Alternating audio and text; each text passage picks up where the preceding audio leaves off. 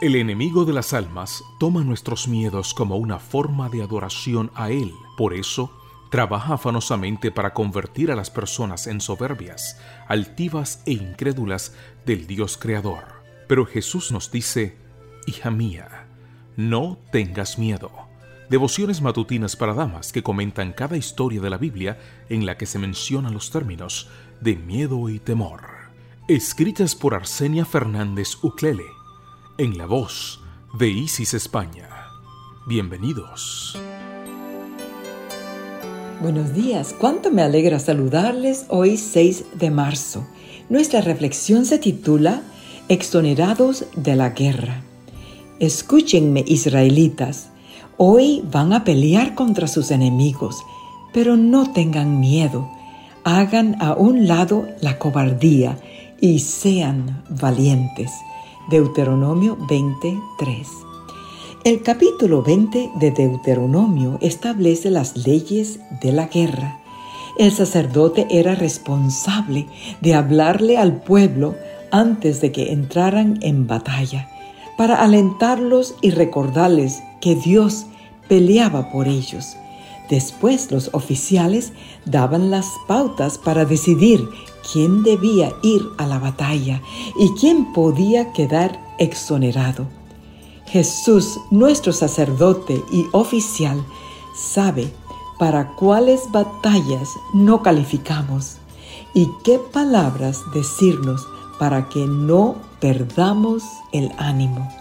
La motivación destacada es no desmayar, no temer, no azorarse y no desalentarse nada debilita las manos como un corazón tembloroso.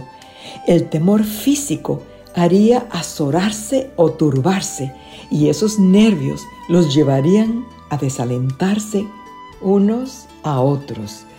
Los exonerados de la guerra incluían quienes tenían una casa nueva, quienes poseían un viñedo nuevo, los recién casados y los miedosos, Deuteronomio 20 del 5 al 8, puedes ver a un Dios amoroso, interesado en las necesidades individuales.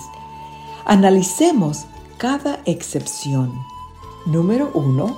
Quien no había estrenado su casa, no solo no había completado la provisión física, también incluía la necesidad de construir un altar de adoración para su familia.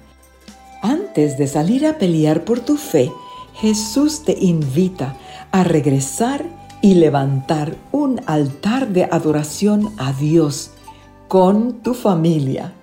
Número 2. El dueño de un viñedo. No comía de la cosecha durante los tres primeros años, Levíticos 19:23.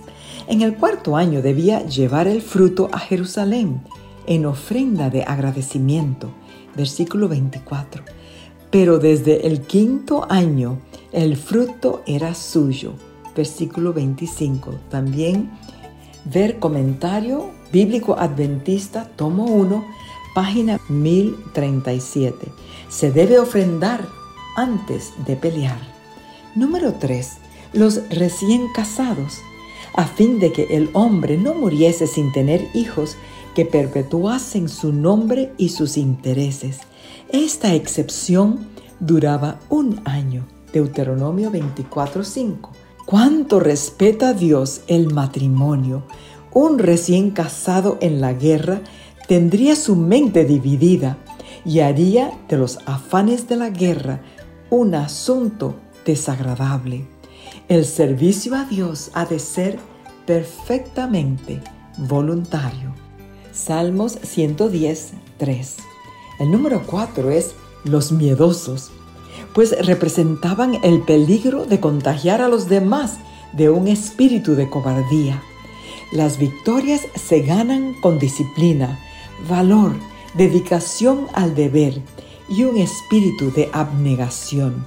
Comentario Bíblico Adventista, tomo 1, página 1037. Pídele a Dios que te quite todo miedo que constituya una barrera para pelear la batalla de la fe. Que tengas un bendecido día.